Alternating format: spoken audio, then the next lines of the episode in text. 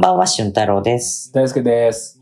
深夜のファミレスです。今夜は漫画の話をしようということで、世の中で一番曖昧な場所、ファミレスで生まれる不思議な会話を楽しむ二人が愛する漫画について語る番組です。ああ、アレンジするねちゃんとね。はい。あいいね。 やっぱなんか、前回、前回じゃないか。結構前さ、守ると二人で撮って、撮ってる回あったじゃん。あったあった。あの時もやっぱこの、聞くの楽しみはしてたもんね。あ、本当うん。だから多分、守るが今一番楽しみなんじゃないこれ聞くの。確かにね。何喋るんだろう、あいつらみたいな。なんかその、学校休みになった感っていうか。わかる。うん。あるよね。ある。だって、俺も、一回参加しない会があって、はいはいはいはい。あったかも。すげえ前だよね。そう、ハンターハンタでも、6でもないからでしょ。ー、そう、 6でもないよ。みんな酔俊っ払ってたもん介がね、いた時のやつで、 それでもやっぱ聞いてるのよ。楽しみだったし、聞いてて楽しかったし。確かに確かに。なんかそういういつもいる場所に自分だけいなくて、その後から見る感じはいいよね。いや、いいよ。 ああ、だから、守が一番、これ編集するのは守だか らさ、あそう だね。結果的にあいつ聞くんだけどさ。まあ、ということでね、今回、まあ、なかなか、その収録日程が3人で合わな合わなかったじゃない。はいはい、そうですでね。も、俊太郎場所どうしても撮りたいって言うから、そうですね、かなりイレギュラーなんですけど、うん。緊急で収録したいなと思いまして。何があったんですかあの、まあ、深夜のファミレスね、長く続けてきた中で、うんやっぱりこう、何人かね、あの、リスナーさんって、すごく聞いてくれてるヘビーリスナー的な方たちが何か。確かにね、うん最近、ちょっとちゃんと自分たちも感じるよね。あ、そうそうそうそう。長く聞いてくれてる方がいらっしゃるというか、たくそうさなんんですよ聞いてくれてる方いらっしゃるよね。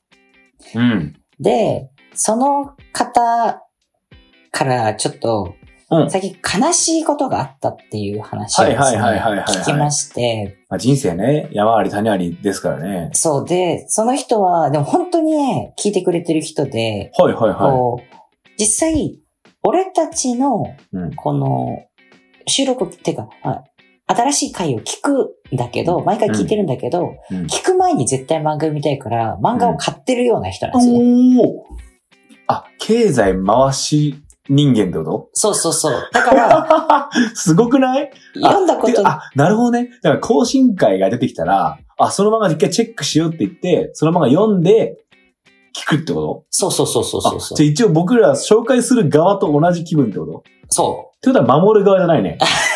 う。守る側だよね。だよね。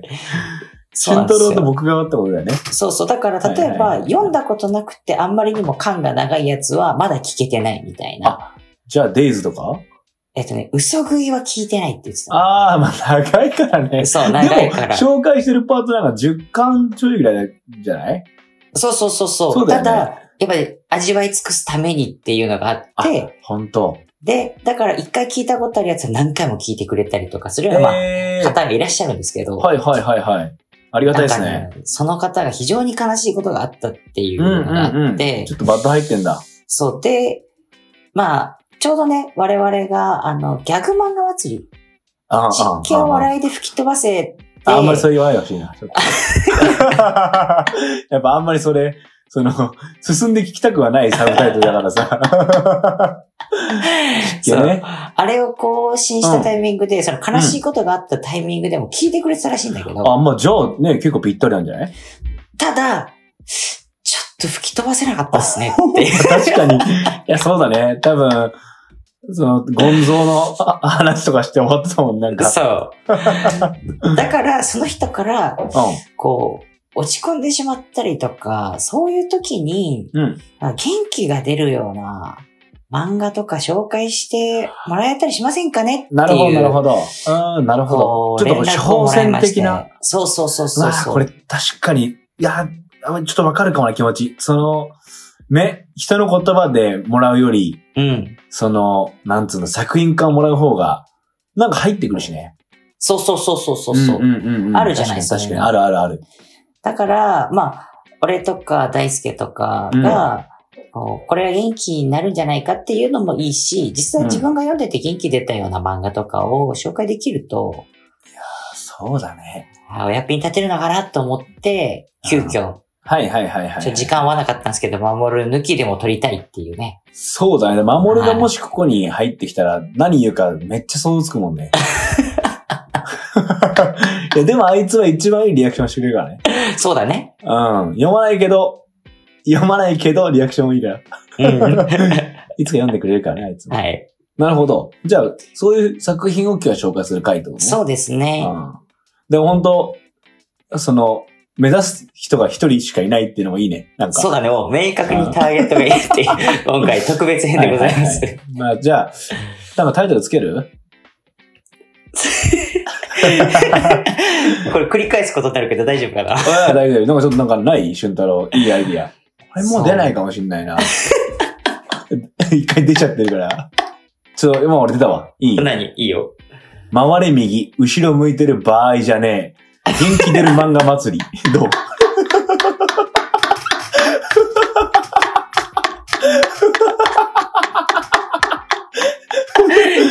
あー天才だと思うわ。あ、本当ああ、よかったよかっやっぱそのダサタイトルつけさせたら多分一番俺、うまいかもしんなた。いわ。いやでもすごい今しっくりきて。あ、しっくりきた。うその下でもない気がすんだよな。その後ろを向いてんじゃないかなと思って。ん。うんうんう、うんんうん。回り右してくださいよっていう。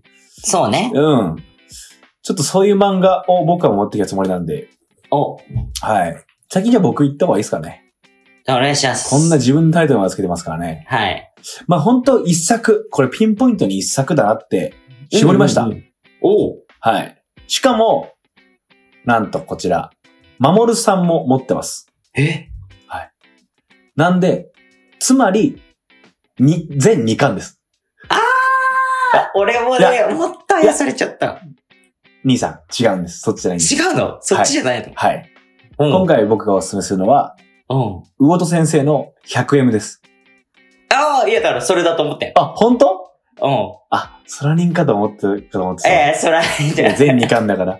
100M です、今回僕が持っいてや、きたの素は。晴らしい。素はい晴らしいっすね。上下巻ですよね、今ね。うんあの、普通に。なんかね、リアル単行本だと5巻まであるんだけど、はいはいはい。あの、新装版で上下巻で発売している、100メートル走をテーマにした、うん。まあ、富樫って男と小宮っていう二人の男の人生を描いた漫画ですね。うんうんうん。シュントラも読んでるよね。読んだね。 100M は最高だよな。いやー、いい。すごくいい。ぜひ読んでほしいね。ぜひ。読んでほしいなって思う。自分もすっごい不安だったりとか、うん。きついなって時に繰り返し読んだの。うんうん 100M を。うん。うん。それは、地で感じたような言葉の力はいはい。っていうの。がもっと、なんつうんだろう、ストレート入ってくる作品だったなっていう印象だったから。うん。まあ、青臭さもちょっとあるっていうか。だからこう、ぐーっと入ってくる作品だから、ぜひ、その方には読んでほしいなと思ってます。いやー、それはいいよね。 100M いいよね。めちゃめちゃいいよね。いや、すごいおすすめしたいシーンが2つあって、うん。な3つがあるんだけど。うん。まあ、その、ネタバレとかもあるからさ、うん。いや、これを読んでさ、痺れてほしいとこたくさんあるじゃん。そうだね。この漫画はさ。うん。でもなんか、ああ、これはすごいいい言葉だなっていうところをもう、その、あらすじあんま関係なくピックアップしてうんいようかなって思ってます。うん。うん。まずね、あの、小宮っうん。っていう男。がいるじゃない。はい。まあその、この漫画の主人公は、富樫っていう男で、うん。小学校時代、もう、全国1位、うん。 100メートル走。一番、日本で一番足の速い小学生だったんだはいよね。はいはいはい富樫が。うん。その富樫はもう100メートル走速いから何でも OK だみたいな。うん。力があれば、その、何でも、な、どんな問題も解決するみたいなうん思。想を持ってるんだよね。うん。まあでもそれって真理でもあるじゃん。うん。力が強ければ、何でも解決するみたいな話でさ、うん。うん。うんまあその弱肉強食を端的に表すとというかさ、ものすごい生活に密着し密着したうん。ところを表すとさ、そうなるじゃない。うん。特に小学生ってジャンルで言うとさ、足が速いって一番勝ちじゃない。そうだね。最強だよね。最強だからさ。だからすごいそれは、確かになーってちょっと思わされる表現なんだけど、その中で、ある日小宮って男が、あれ転校してくんだよね、確かね。そうだね。そう。で、小宮ってまあ男の子が、ひたすら走り続けてんだよな。うん。で、富樫からするとさ、めちゃくちゃ自分足速いからさ、うん。こいつ足速くねえのになんで走ってんだろうってうん。うん。こう、不思議に思うわけよ。うん。で、フォームももうガタガタで、うんうん。どう考えてもランナーの走りがじゃない。うんもう。ぜいぜい言いながら走ってて、で小宮がなんで走ってんのって聞いたら、うん。小宮が現実より辛いことをすると、現実がぼやけるって答えんだよ。これ、これすごいなと思って、いや小宮のその状況がね、現実があんまりいい現実じゃないからっていうのもあるんだけど、うん。これすごい言葉だなと思って、いや、すごいわ。あ現実より辛いことをすると、現実の方がぼやけるっていう言葉を言うのよ。うん。だからこの時にはすごい言葉だなと思って、うん。で、結局この 100M っていう漫画は、この現実っていうものに対してどう向き合っていくか、うん。っていうのを、この、まあ、前後巻、ね上下巻を通してうん。描いていくうん。うん。うん。わけじゃん、このう後。ん。うん。そこに繋がる言葉としてもすごいしっくりくる。はいはい、はい。で最後まで結局これでもあるよなっていう。うん。なんか、確かにもう俺、そういうことかもしんないとか、自分のね、はいは自い分。が今生きて頑張ってることって、現実で辛いこととか、うまくいかないことをぼやかすために、今俺はこんな頑張ってるのかもしれないみたいな、うんうんうんうん。思う瞬間もあったりして、うん。なんかすごいハッとされた言葉なんだよね。いやー、いいチャンスだな、それ。これいいよね。めちゃめちゃいい。この後さ、小い宮の才能が開花して、うん富樫より足が速くなるじゃん。うんうん。で富樫の方が才能が劣化しちゃってさ、そうだね。その100メートル走遅くなっていくじゃない。うん。遅くなっていくというか、結果が、あ成績が伸びなくなっていく。だかうん。らそこにもすごく繋がってるよなとか思ってて。うんうんうんうん。富樫がどう、じゃあ次は、この現実に向き合っていくんだっけみたいな。うん。なんかその、その感じが自分はすごいね、こう、いいスタートの一一投だなって思うんはいはいはいはい。はい。それで、えここもう一個いいもう一個お願いこしれもまうね、す。最高だなって思ったやつがあってさ、こう中盤の方だよ。うん。社会人陸上すんじゃん、 こいつら。うんうん、そうだね。うん。で、カイドウって男いたの覚えてるはいはい。え、めっちゃ強いやつじゃないナンバーワンランナーがザイツって言うのよ。うん。そのザイツの、いつも2番手に甘んじてあた、あ、ああ、ああ、ああ。そのグラスをかけたさ、うん白髪のおじさんみたいな人。うん。 15年間トップには、トップ争いはしてんだけど、うん。トップにはこうなれない、みたいな男で。で、まあその人にさ、確か、富樫を聞くかなんかすんだよね。うんうんうん。なんで走れんすかみたいな。はいはいはいはいはいはい。多分そんな感じのニュアンスの聞くはずなんだ、確か。うこん。れちょっと曖昧なんだけど。うん。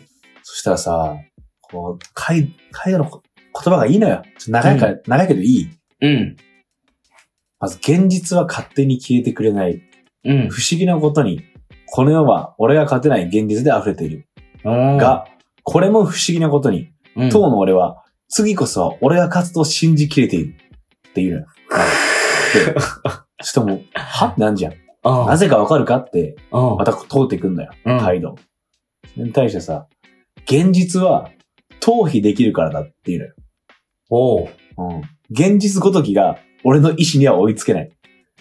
俺の勝利が非現実的なら、俺は全力で現実から逃避する。現実逃避は俺自身への期待だっていうわけよ。これやさ、ばいね。むっちゃ最高じゃん。で、その後さ、続くんだよ。もうこのさ、100円はどんどんこういうさ、強い言葉をさ、バンバンバンバン、もうマシンガンみたいにかけうてんくうんるの。うんうんうん。俺が俺を諦めていない姿勢だ。たとえどんな正論、洞う察、ん心理、啓蒙を振りかざそうと、俺はうん俺を認める。それこそが俺の使命、仕事、生きる意味、走る理由っていう。 マジ、かっこよすぎん じゃん。やばマジかってな、なるわけよ。そあれでさ、もうこっちはすでにさ、カイドウってなったわけよ。かっけーとか。じゃあその後ちゃんとカイドウさ、かっこいいのが、現実から逃避するって、あ。うん。すげえ覚悟言ってるよ。いや現実逃避やんけってうん。思うじゃん。うん。そこでまたカイドウはさ、言うなよ。現実に対し、目を塞いで立ち止まるのと、目を開いて逃げるっていうのは大きな違いだ。はあ。現実を直視するのはとてつもなく恐ろしいことだ。認めたくないことも認めなきゃいけない。でも、本当に現実を変えたいなら、現実を否定したいなら、向き合った上でやらねえとダメだ。じゃなきゃ目を閉じて立ち尽くすことになるっていう。で、最後。現実が何か分かってなきゃ、現実からは逃げられねえ。気をつけろよっていうわけよ。マジかよこれでさ、ああ。ずっと勝てないんだよ、この男は。でうもん最後どうなるかっていうのがまたこれ。うんうん。。はいい、この漫画のまた熱いとこですから。うん。このずっと2番手甘んじ続けてる男。うん。その男はずっとその現実に向き合い続けてるんだっていう。うん。分かってる、本当はっていう。でも、うんそれに俺はこう思ってるっていう論を振り返すわけよ。うん。この言葉には俺非常にね、勇気づけられましたね。はいやい。いいよね。ーちょっと良すぎたな。やっぱこの、魚田先生のうさ、ん言葉のチョイスってさ、ものすごく血が熱くなる感じがするんだよな、うんこっちが。うん。でも哲学的な、えー話をしているなあっていうのは思うんだけど、うんものすごくね。でもうんその上で、やっぱ熱を持つってこと、うん。生きるってことに対して、うんものすごく心を燃やすってことに対して、なんか、こっちが頑張れる、ガソリンをくれるみたいな感じはあるなと思って。うんうんうんうんですごく、まあそういう意味で、これ、今二つ紹介したのは、うん。うん。ルーザーっぽい場所からの言葉だなと思うの。うんうんうんうん。負けてる方からの言葉。うん要は勝ちをまだ知らないとか、うん。勝ちは知ってんだけど、本当に勝ちたい相手がいるとか、うん。その抗えない力に対して、その、こういう自分は対処をしているみたいなうん。言葉だなと思ってて。うん。もう一個あるんだけどな、うん。これは逆に、うん。その、なんて言うんだろう。まあ、この100円分の中の最強キャラがいて、うん。うん。まあ、さっき言ったカイドウってやつが勝てないザイツっていう男なのよ。ナンバーワンランナうん。ー。ザイツってやつが、小宮のいる高校に講演会に行くんだよ。うん。うん。その時に小宮が、なんか、ザイツに質問するんだよね。うん。不安にどう対処すべきですかみたいな。うん。不安というものに。うん。いや、それはさ、もう超トップ選手だからさ、どう付き合っていくんだみたいな。うん。俺、小宮がすんだっけななんか、それか、なんか、小宮のなんか先輩みたいなやつがするかどっちかだった気がするんだよ。はいはいはいはい。なんか聞くのよ。うん不安でどう対処してんすかみたいな。うそんれに対してさ、なんか、ザイツの答えが、うんもうトップどう答えるんだろうってこう、こっちも若くすんじゃん。うん。そしたらさ、あ対処すべきではないっていう。うんうんうんえってなって。だから恐怖は不快ではない。うん。うん。安全は愉快ではない。うん。不安とは君自身が君を試す時の感情だ。うん栄光を前に対価を差し出さなきゃならない時。ちっぽけな細胞の寄せ集め一人、人生なんてくれてやれっていうのよ。はーってなって。あ、そうだったわ。俺ってちっぽけな細胞の集まりだったって。なんか、あはっとしたんだよね。ああ。そうでしたみたいな。うでん。どんどんさ、生きてて、頭が良くなってきたり、考えるようになると、うん。自分があたかも高所な人間であり、うん。何かを分かってるようなうん。うん。感覚になっていったりすると思うんだうん。けど、うん。うん。でいや、待ってくれと。あら、お俺はちっぽけな人、細胞がたくさん何億個も集まってきただけのうん。生物なんだよ。うん。だからもう、そんな人生くれてやれよっていうわけよ。その、うん。うん。最後に目をそらすな。君がやりたいことは何だっていうことを言うわけよ。ポンって。うん。こんなん言われたらさ、クーってなって、なるほどね、みたいな。常にこの漫画はこういう問いみたいなのをこっちに投げてくんだよね。うん。で、中にいる小宮とか、富樫とか、うん。いろんなキャラクターを通して感情移入できてる。うん。自分の今のこの状況に合うときはもうビシバシハマんだよね。うん。うん。うん。クーみたいな。もうちっぽけな細胞の寄せ集めでしたわ。長い人生の、今、ここにいて、今、何を、何をリスクとするのか、何をうんうんさ、その自分でとって嫌なのかみたいなとこ判断するときに、うん。いや、結構邪魔してるもんたくさんあんな、みたいな。うん。うん。うん。それ取り除いちゃうよ。ゴーだわ、みたいなことってあるじゃん。うん。あーなんかそれをすごい感じたのよ。これはルーザーとかじゃなくて、どっちかっていうと、それでも、先に進む時の、うん。うん。うん。うん。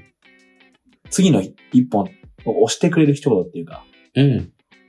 とにかくこの、なんて言うんだろうね。言葉の力誰が言うか。までも感じなんだと思う。やっぱこれは。うんザイツとか最強だから、はいはいはい。またグッときちゃうっていうか、うん。勝者でずっとあるやつもずっとそう思ってんだみたいなうん。ことも含めて、なんかそれがグッときちゃって、でもこの3つのセリフ羅列するだけで僕はもう、僕から何もないです。いやー、あこれって終わってもいいけどね。いや、完璧だったと思うわ。いやそ100の、円おも届けする漫画としては。あ。100M はやっぱさ、だから定期的に読み返しちゃうもんね。うん。うん。やっぱすごい作品だなって、見るたびに思うし、心が震えますから。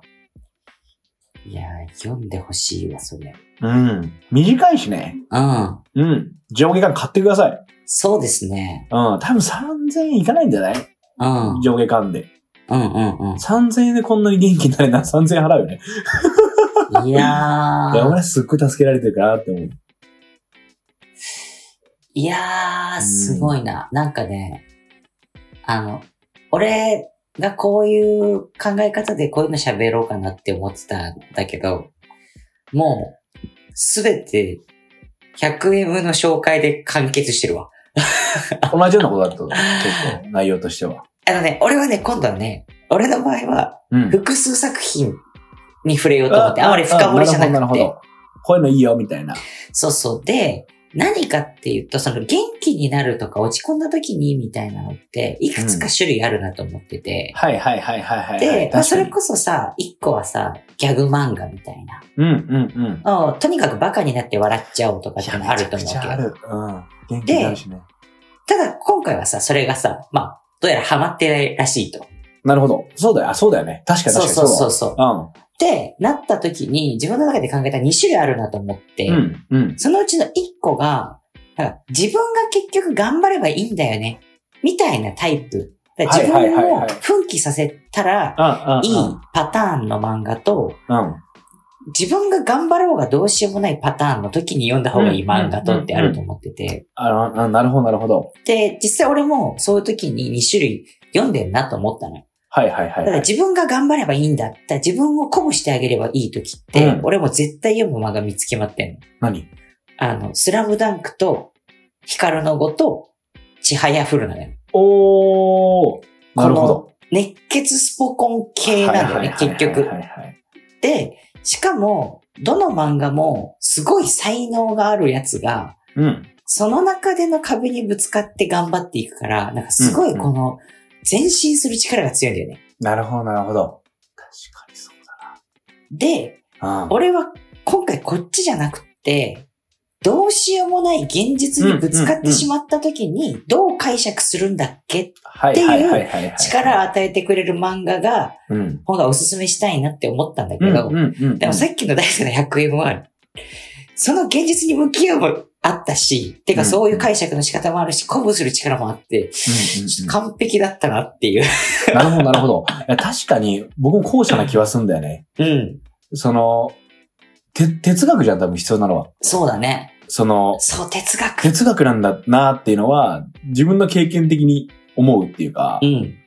やっぱ、このい生きていくさ、人生をさ、どう解釈するかの学問っぽいじゃん。うん。哲学ってさ、うんみんなが生きていく中で、こう考えて生きたらいいよね、みたいな。うん。それをさ、哲学書とかじゃなくてさ、漫画で学べるのがいいよね。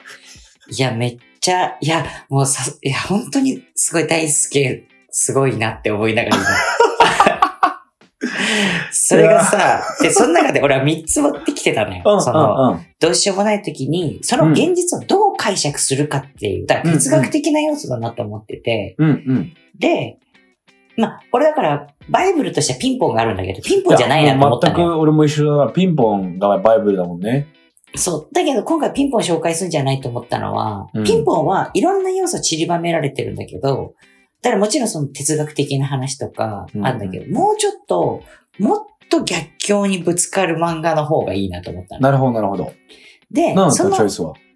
うちの一個は、俺20世紀少年は読んでほしいなと思ったのね。あー、ケンジのね。そケンジこそ、絶望し続けてるもんう、ね。そう。うん。本当に絶望して、絶望して、まああれはさ、か空想系だからさ、またちょっと自分と重ね合わせるのは遠いかもしれないんだけど、うんうん自分がきっかけでみんな死んでったって中で、うんうんうんやっぱりケンジが、まあ、俺はケンジだっていう風に自己を定義して前に進むっていうところは、うん俺は結構勇気もらえるというか、はいはいはいい。もう俺は俺でしかないし、過去やってしまったことは変わらないけど、うん。あ次どうすんだっけっていうところは、はいはいはい。まあ、あんだけ対策でさ、長い漫画だからこそさ、確かにすごい、そこにたどり着いた時に、パワーもらえんなって思って、うんうんうんうんこれは一個確かに確かに間違いない。いいな。あの作品もいいよな。で、2個目は、オナニーマスター黒沢なんだけど、あ、俺さ、読んだことないんだよね、ちゃん と。オナニーマスター黒沢って、まあタイトル的にさ、まあ、なんちょっと誰だっけ、あの、書いてる人。いやなんかね、ウェブで出てきた人だったと思うんだあよ。あ、そう、後から、えっとね、作品書いてらっしゃる、なんかね、有名なの。あれ、ワン、ワン先生じゃなくて。じゃなかいったやっ、ワンじゃないと思う。あのね、最、最初に出てきた時はオナニーマスター黒沢の人だったけど、確かその後に、けなんかいいの書いてるような話はあった気がするんだよな。そうって誰だっけね。えー、あ、でも、伊勢りゃ、りょう。漫画版、横田拓馬。あ、背筋をピンとの人だ。が、でも、これ作画でしょ多分。さ、そう、え、誰が、こんなのなかったっけ原作は伊勢桂ことって書いてあるけど。この人とは、この作品何なんだろうね。気になってくるな。なんか、有名だよね、すごい。そありう、ました、黒沢って。これ、さ、俺、ニコニコのなんかで見られて、昔、うんで読んだんだけどさ、まあ、色物なタイトルじゃん。うん、うん。まあこれシンプルにその高校生の黒沢の話なんだけどさ、うん。すごい事故が肥大化してる黒沢ってやつが、はいはこう自分が陰キャでいじられたりする中で、い。うん。あんまり人が来ない、えー女子トイレかなに入り込んで学校の。それでオナニーをぶちまけて妄想の中で生意気な女の子たちを犯すみたいな、こう、 事故が肥大した男子高校生の漫画なんだけど、はいはいはいはいはいでもそれが、学校でいじめられてる女の子にバレてしまうんだよね。そういんうんううん行為をやってる。で、それバラされたら困るから、まあ、いろんなことにこうぶつかっていくんだけど、うんうんうん。結局、その黒沢がそういう行為をしてたことがバレちゃうの。おうどうすんだ、黒沢。で、それまでねじ曲がってた黒沢が、なんか肩の荷が下りたかのように、まあ、いいやつになっていくんだよね。その、バレたことによって、そうよ。ってってこともうどうでもいいやってやってんだ。そう、なんかまあ、それまでの間にも黒尾さんいろいろと経験していく中で成長していくんだけど、結局さ、その、絶対にバレたくないじゃん、高校生でそんなことをやるなうんんうんうんて。でも、それが、こう知られてしまったっていう、死ぬほど逆境というかさ、そうね。いや、もう、その時はそれなんか一番辛いよね。そうその 自分が高校生だと思ったら。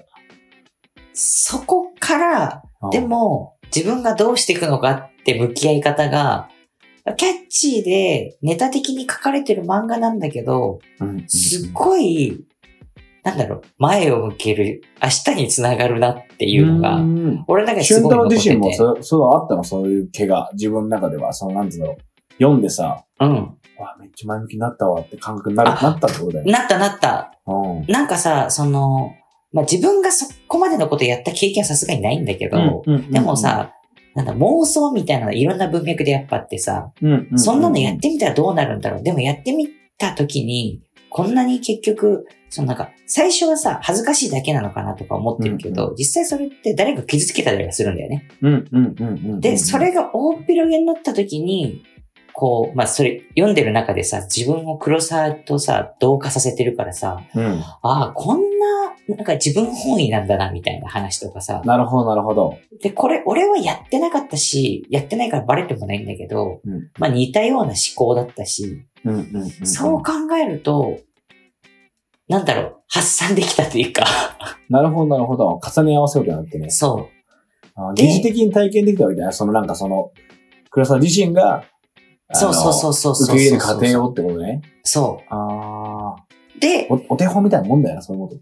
俺はどうすんだっけっていうのが、なんか、漫画らしいなと思って、そんなるな、ほど、なるほど。こう、面白くそういうのを、まあ、向き合えるというか、うん。は、らしい、漫画らしいなと思って、これは2本目なんだけど、うん。最後は、うん。もう、まさにというか、うん哲学とか、現実に向き合うとは、でうん、うん。結局現実とかって解釈の仕方次第だよな。もう毎回俺が、なんだろう、洗い流す。自分の凝り固まった思考を洗い流すときに、うん。あの、刺激を受けてるのが、バガボンドなんですよね。うーん。ダーボンドだね。これは読んでほしい。うん。まあ、ほんとさ、井上武彦先生自身の自問自答漫画だもんね。うん。武蔵という媒介を通して、井上先生の心情だもんね、どんどん。自分たちはそう思ってしまうよね。そう。うん。そのくらいさ、ドロドロしてるもんね。た、竹蔵の中がさ。そうなんだよね。うん。なんか、何のために生きてるんだっけみたいな話とかを、うん。うんまあ、竹蔵はさ、本当にその時代背景もあって生き死に関わってるからさ、うんよりそういう研ぎ澄まされたさ、うん問いを自分に立てて、うんまた考えるわけだけど、うん別に今のこういう日本で生きてる俺たちだって、考えて磨いていくっていうことは大事なことだなってやっぱ思うんだよね。うん。うん。うん。うん。うん。うん。何か迷った時とか苦しい時って、結局自分で向き合ったりとか、自分でこう解釈するっていうのは、大事なことだなと思ってて。確かにバガボンドのさ、中に出てくる言葉とかはやっぱ大事にしてるもんな、意外と。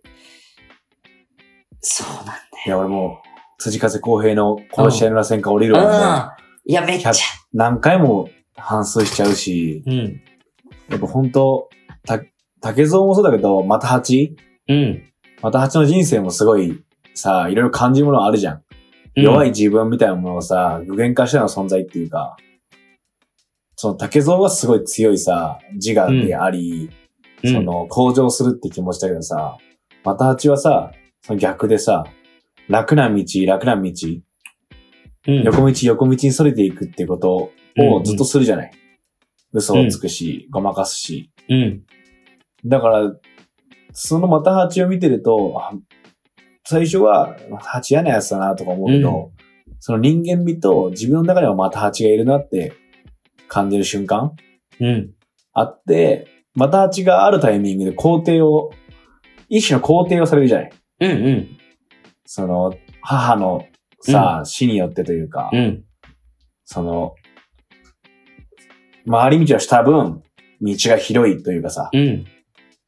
広がっ、末広がりで広がってるんだみたいな、まあ、名前の通り、うん。その迷った分みたいな話のセリフ何か覚えてないけど、うん。あれはすごい感動しちゃって、うん。くわーみたいな。で結局また八が未来どうなったかみたいな、もうそこで提示されんじゃん。うん。うん。うん。おじいになっても喋り続けてるみたいな。ただ、うんなんか、す別にそこで、なんつうんだろう。和田八がギアを切り替えてさ、超良くなるわけでもないっていうのもリアルだなと思ったし。そうだね。すごくでもそれを受け入れたんだろうな、和田八はって。これが俺の人生だって。うん。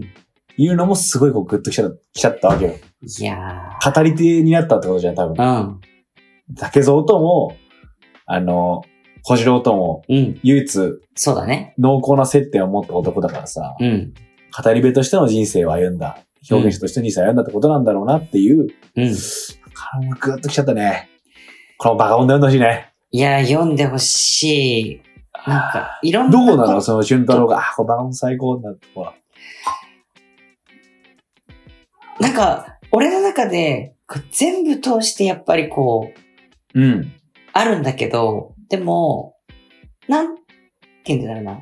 ひあの、赤州祭とかさ、うん。あの、天下無双的な奴らがさ、うん。こう、竹蔵のとこにひょこって出 てやろきってて出さて、くる。うん。さ、なんか言葉かけていく じゃん。で、ああいうところとかで、うんなんかふと、はと自分も気づくというかさ、そういう要素が多いなと思ってて、確かに、力んでる、力んでるってやつでしょ。そうそうそう。 で、その中でも、これもすごいキャッチーだし分かりやすいのはさ、天下無双とは何かっていう、うん天下無双とはただの言葉じゃんっうん。ていうのとかは、なんかまさにこの概念というかさ、哲学のああ。話なんだと思うんだよね。うんうんうんうんうんうんこれって何にでも言えるというか当てはめられるんだろうなと思ってて、はいはい本当に一番強いとかっていう話うん。ではなくて、天下無双自体はただの言葉でしかないとかって考えると、今例えば自分自身が執着してるものとかうん。って、こう、すごいフラットに、俯瞰で考えたらさ、いっぱいあるなって思うんだけど、うんそれって何なんだっけって考えて、ただの数字だなとか、うんうんうんうんうんそれに、俺は執着して、こんなに苦しむ必要ってあるんだっけって思ったりとか、うんうんうんそんなこともあるし、でそれに対してさ、いろいろとさ、進化していく竹蔵とかがさ、強さとは何かって考えたときにさ、うん。うん。強くなりたいんじゃなくて、強くありたいみたいなこうとをんうんうん。言うんだけど、なんか、それもまた捉え方一つっていううか、んうんうん。何かになるっていうか、そんなものはない、つ強いなんてものはないんだうんうんうんうん。強くあろうとする人だけがいるみたいなのが、うんうんうんまた出てくると思うんだけど、結局ま自た分の、答えもないんだよな、それはまた。そうそうそうそう、なんか状態ってあんまりやっぱなくて、姿勢だけっていうか、うん。うんうん。自分がどうありたいかって意思だけなんだよなってなるほ思ど、なるうほとど、。今まで自分が悩んでる時って、すごい、袋小路まで行き着いちゃってるから悩んでたりすることがあるなと思うんだけど、うんそんなところ実は、行き止まりじゃなくて、屋根が開いてたりとか、俺はこ、いいういはい壁にぶつかってると思ってたけど、そんなもん壁じゃなくて上通ればよかったみたいな。うんうんうんうん。なんかそういう、解放感与えてくれたりもする言葉だなと確かかっに、確て。かに、確かに。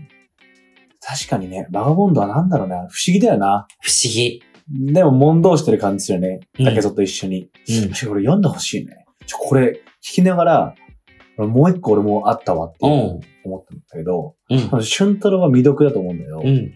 少女ファイト、ああ、魅力だね。バレーボール、うんうん。こう女子高校生たちの漫画なんだけど、うん。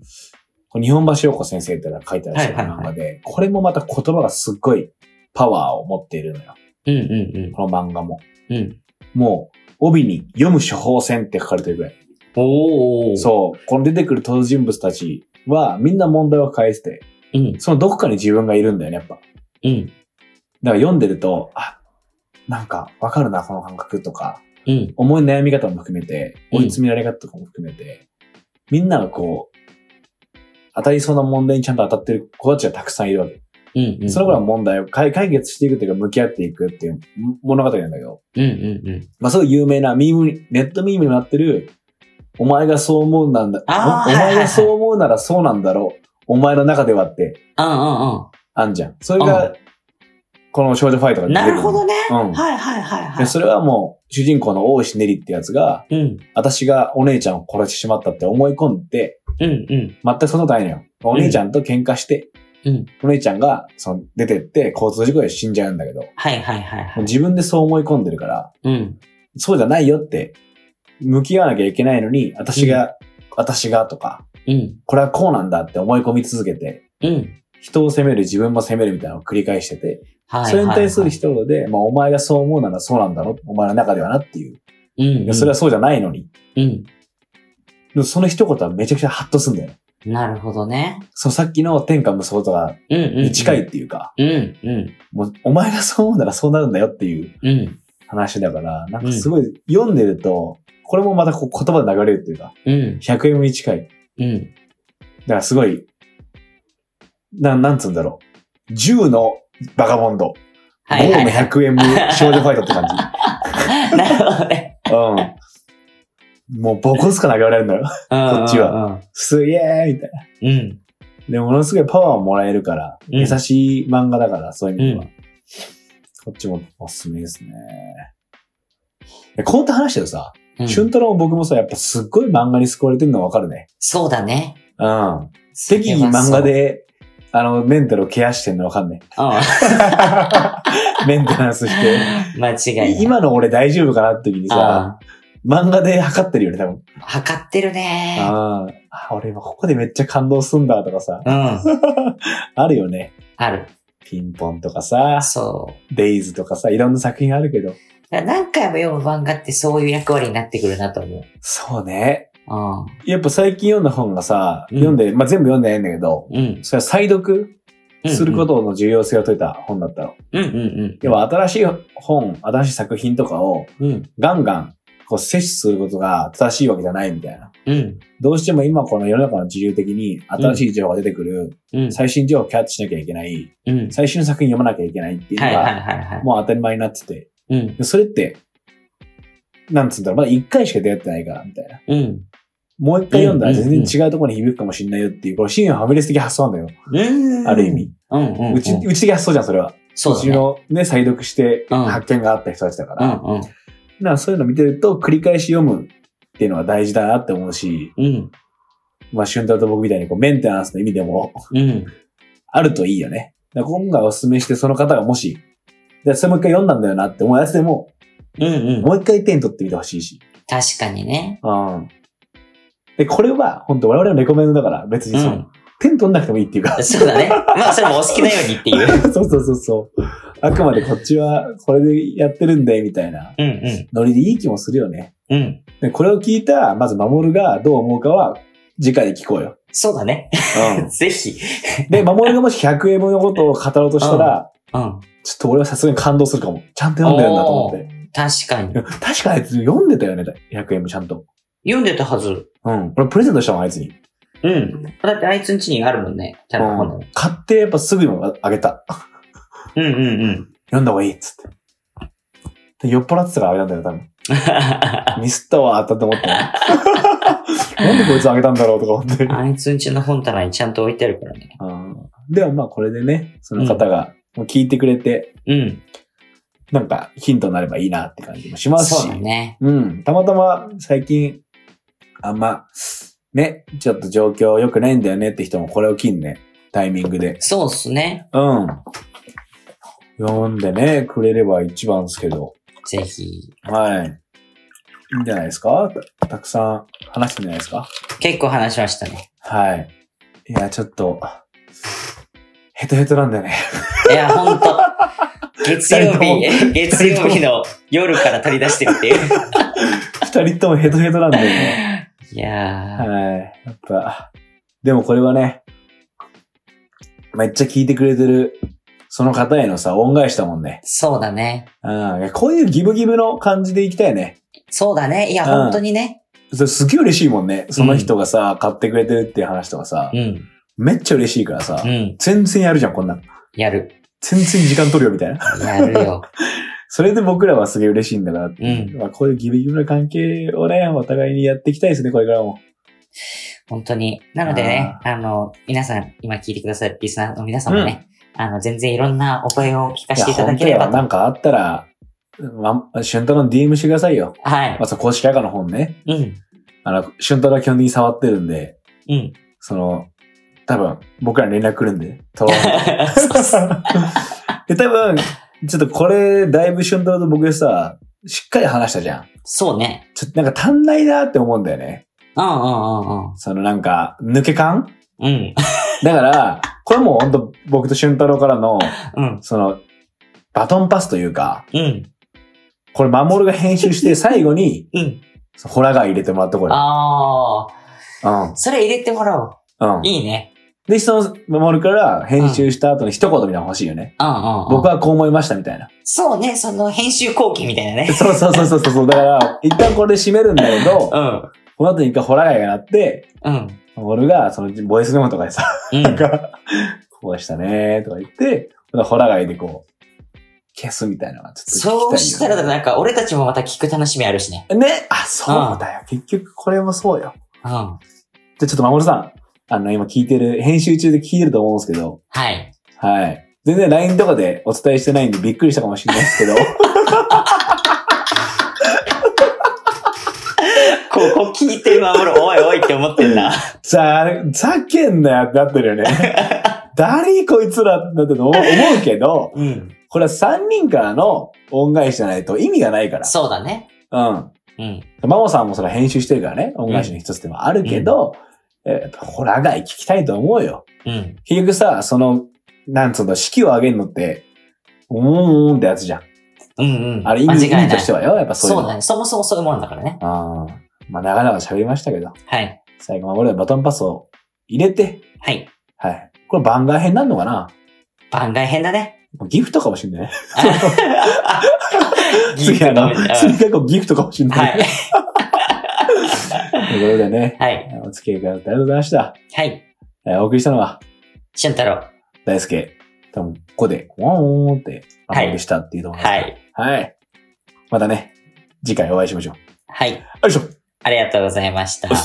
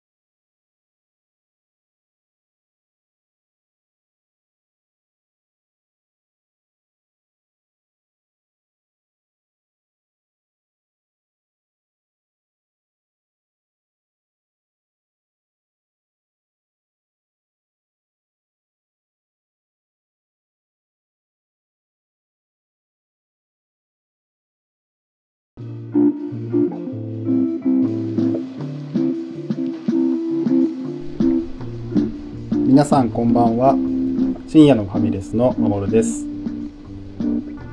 皆さん隠しトラックってご存知ですか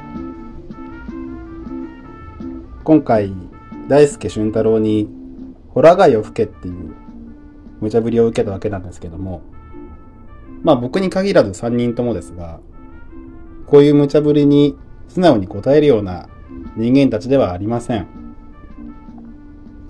僕は今回隠しトラックとしてホラガイを吹くことにしましたまあ世代的にもバンプオブチキンとか、銀南ボーイズとか、まあああいう隠しトラック、CD、全盛期の世代の、まあ人たちというか、そういうのを聞いてたんで、まあ今回はそれをオマージュしてやらせていただいてます。二人の収録楽しかったですね。感想か。うーん。でも、俊太郎のバカボンドが結構意外だったかな。っていうのが僕の感想で、なんか、元気がない時読む漫画、バカボンドって結構俺、体力、読むのに体力使う漫画のイメージがあったんで、まあまあ、いろんな名言というか名シーンとかもあるんですけど、俊太郎がなんかそういう使い方してるっていうか、元気がない時にバカボンドを見返すみたいなのは結構意外だったし、僕もなんかもうだいぶバカボンド読んでないので、あの一通り、なんていうんですか、あの、最新刊まで読んでるんですけど、多分数年もうバカボンド読んでないんで、まあなんか今日の聞いて久しぶりでバカボンド読みたいなとか、思ったりしました。まあ最後に、僕からも、えー、なんていうんですか、お便りというか、連絡くれたリスナーさんへの感謝ということで、一言漫画の名言を元気が出る名言をねご紹介して終わりたいかなと思ってます僕らがポッドキャスト始めて一番最初に紹介した漫画でもある「鋼の錬金術師」第1巻からこの言葉お届けします立って歩け前へ進めあんたには立派な足がついてるじゃないかうーん